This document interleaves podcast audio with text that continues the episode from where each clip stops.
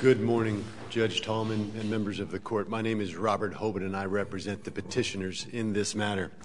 Uh, and with the permission of this court, I'd like to address the merits of this case uh, and assist this court in achieving the correct result based on the law in this matter. Very well. At the outset, I would note I'd like to reserve up to three minutes by way of rebuttal. I will try and help you. Thank you, sir. Um, may it please the court, we are here because of executive administration overreach as it relates to Drug Code 7350 for marijuana extract. And there are four overarching principles in this case that have a bearing on the court's decision. Number one, the issue of government overreach. Number two, the plain language of the final rule itself. Number three, staleness, the five-year period between the proposed rule and the final rule. And number four, your honors, the issue of intervening legislation. There was a seismic shift in United States cannabis policy in 2014 with the enactment of the Farm Bill, specifically Section 7606 involving industrial hemp. And that seems to have created some confusion, perhaps, with the Drug Enforcement Administration. Now, the executive branch refuses to honor... Counsel, Yes, can I ask a question? Maybe this grossly oversimplifies what may be a far more complicated case. But doesn't this really boil down to the addition of a new tracking code that the DEA purports to enact in this rule in order to meet its treaty obligations to other countries around the world in order to determine what portion of the marijuana plant is being utilized for legitimate industrial purposes versus clandestine, at least under federal law, uh, illegal manufacturing or distribution of uh, substances that contain high THC content? Indeed, Your Honor. It is a four-digit drug code.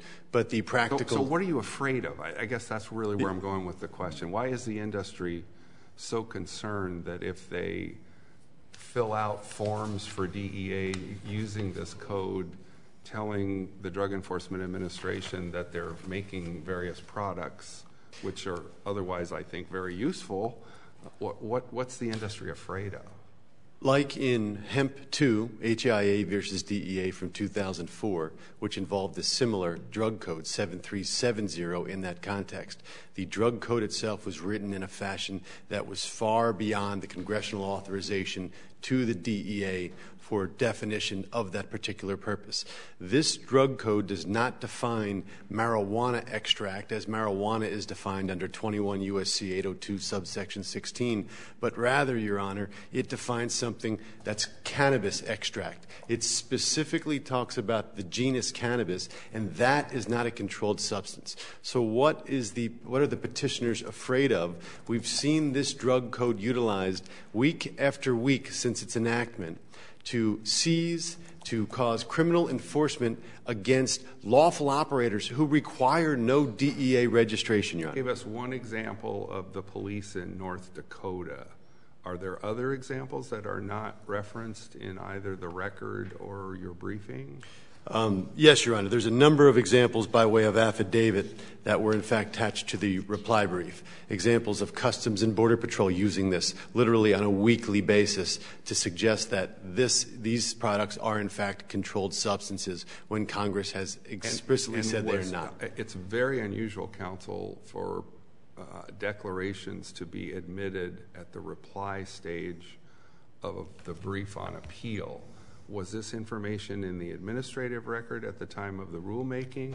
No, sir. Or are you now adding additional information at the reply stage of the Court of Appeals? For the first time, uh, the injury element was challenged in the response brief. Therefore, we attached affidavits in response to that particular item raised by the DEA in our reply brief, and there were a dozen affidavits detailing the injury and the practical impact and application of this four-digit drug code. Do you have any authority that permits us to expand the record in this way?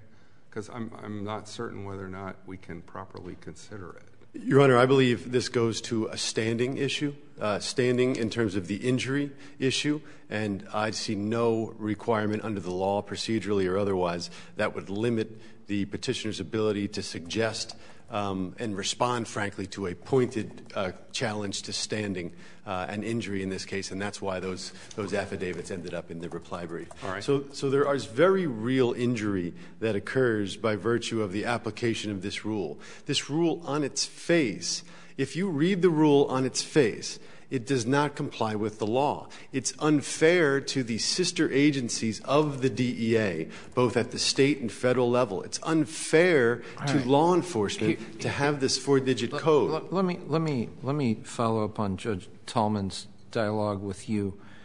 It seems to me that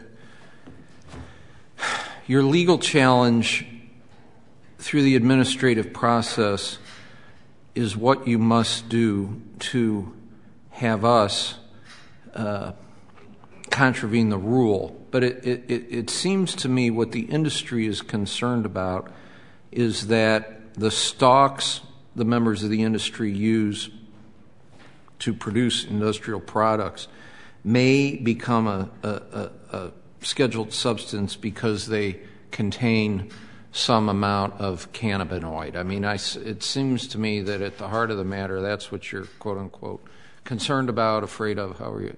Am I right about that? Stocks uh, based on the definition of marijuana, which is limited. However, Your Honor, the Farm Bill authorized the entire plant, the entire plant, so long as it's below 0.3%, to be utilized for these purposes. This rule explicitly makes those products which are lawful. Congress has said that they're lawful. It makes them controlled substances. Okay, I understand that.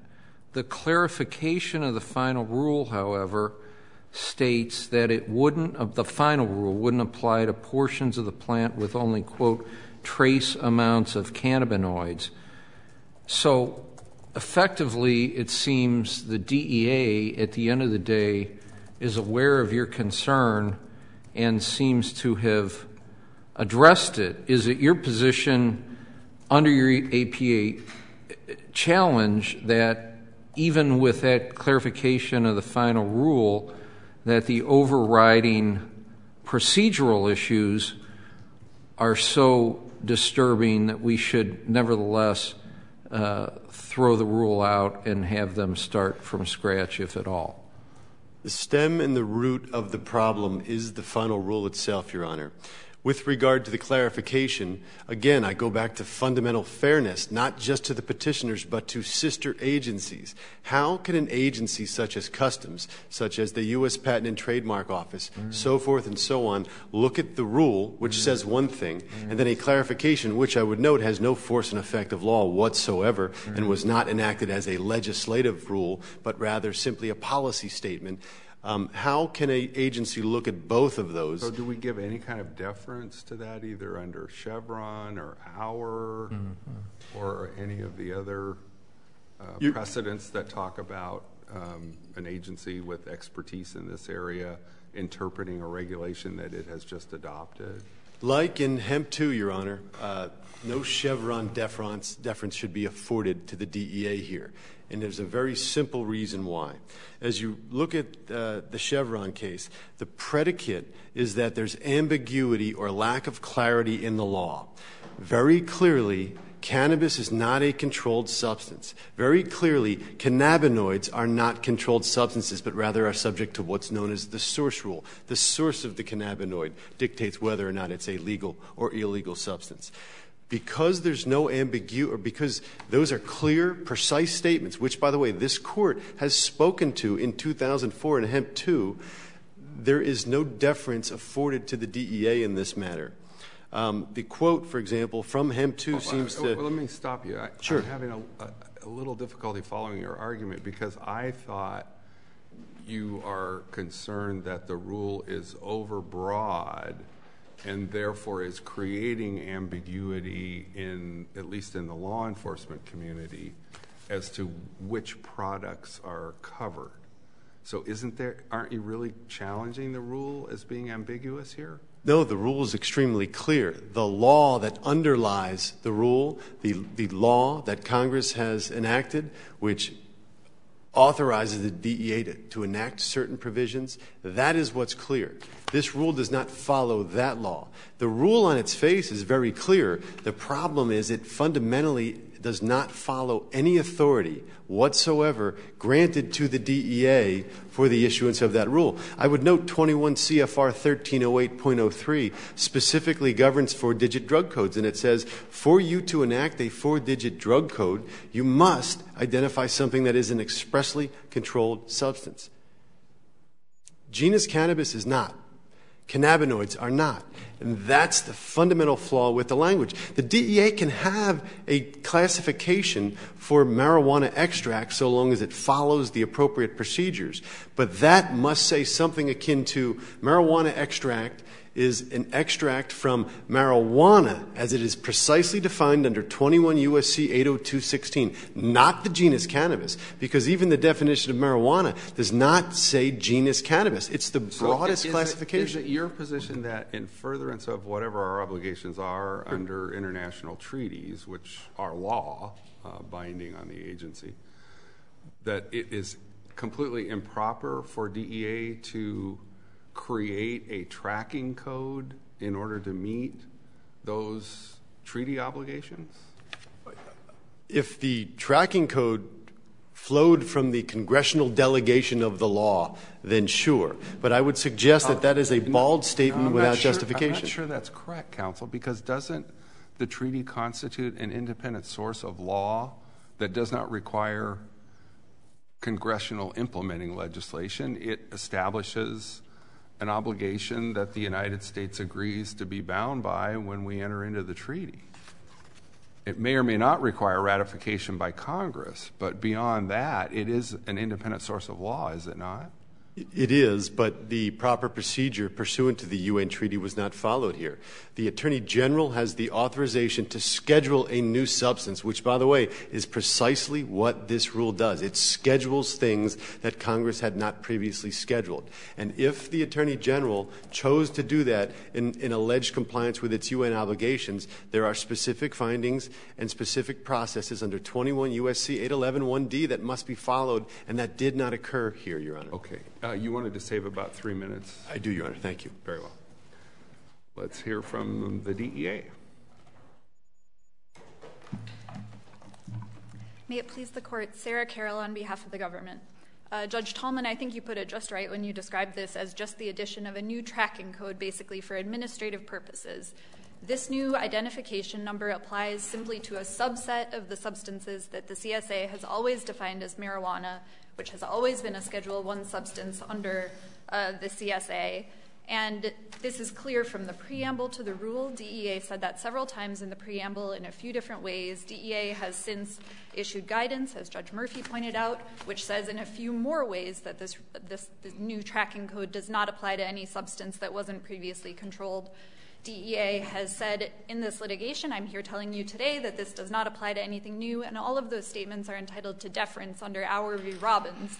Uh, they're given controlling weight as DEA's interpretation of its own regulation. So is the difficulty here born of the fact that the marijuana plant has various components, if I can use that term, some of which contain high quantities of uh, THC or cannabinoids that are clearly scheduled under Control uh, Schedule One of the Controlled Substances Act, but other parts of the plant have only trace amounts and are therefore useful for, if I can use the term, non-hallucinogenic purposes in industrial uses, and that this code is essentially trying to separate the hallucinogenic portions of the plant from the non-hallucinogenic portions.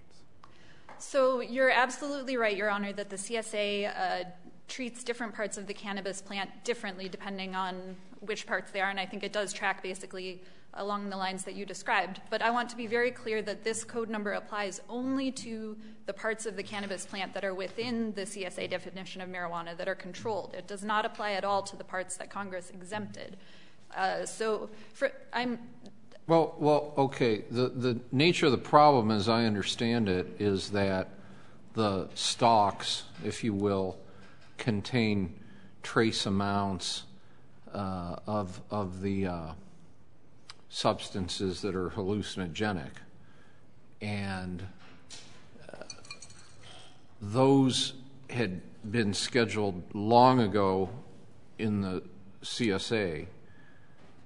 The rulemaking um, proceeded as you have suggested here, but the industry has this concern that given the way government operates, arguments of overreach, things of this nature, the rule is not and cannot ever be clear because ultimately some enterprising DEA, FBI, Homeland Security agent, ICE agent, whatever the case may be, could uh, uh, read the stocks as being subject to the schedule. That's what I understand their concern is. Am I generally right about that? That's basically my understanding as well, but DEA has said expressly that it does not read this oh, code number oh, as Oh, — Okay. That's very good. Now, here's my problem with that.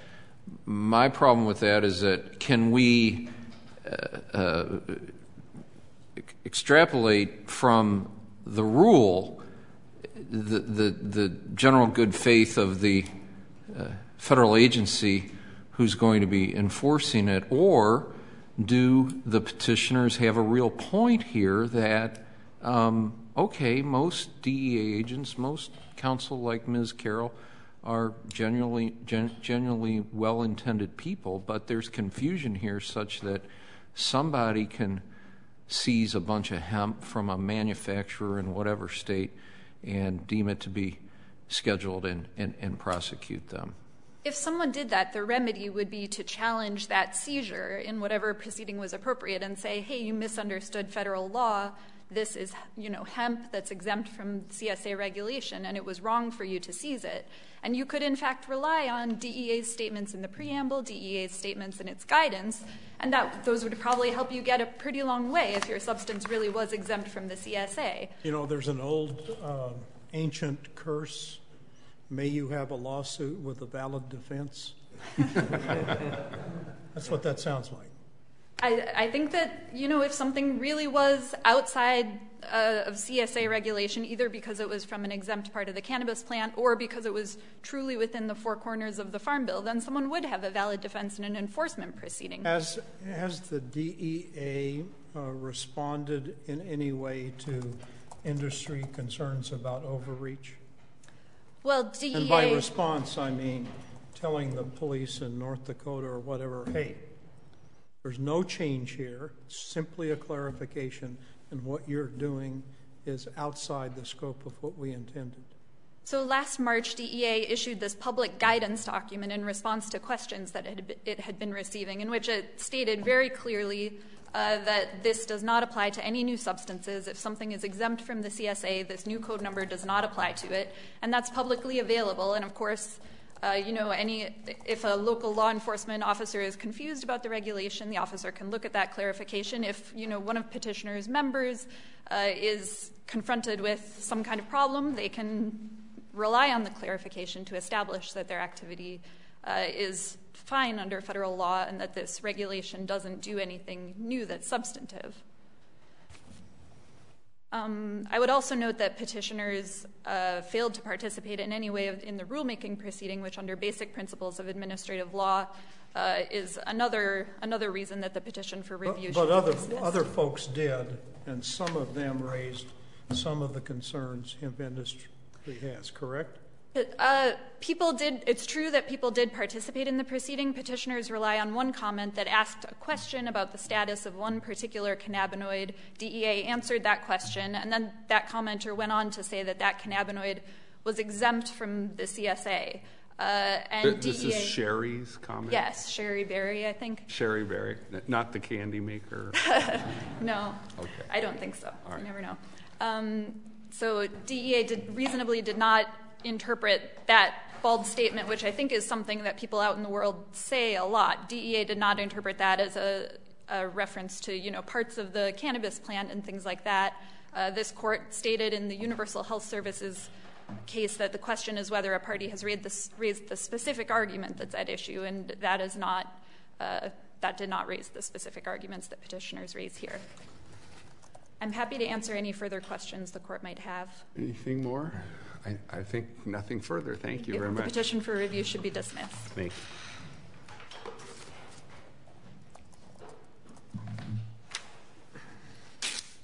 Your Honors, um, it's just not practical from a judicial efficiency perspective to suggest that the individuals who are subject on a weekly basis to the use of this rule as somehow a de facto determination that these products are scheduled substances should have to defend each and every single suit. When the source and the stem of the problem is this final rule. And I do believe that the Hemp 2 case is dispositive of this issue for the precise issues that were before this court because in that case it was drug code 7370, and in that case it was attempted to be expanded to include THC, the only psychoactive cannabinoid, by the way, that was present in non-marijuana sources. And the court said, no, marijuana is a controlled substance. If it comes from other parts of the plant or extending that to present day to an entire plant variety so long as that THC content is below 0.3 percent,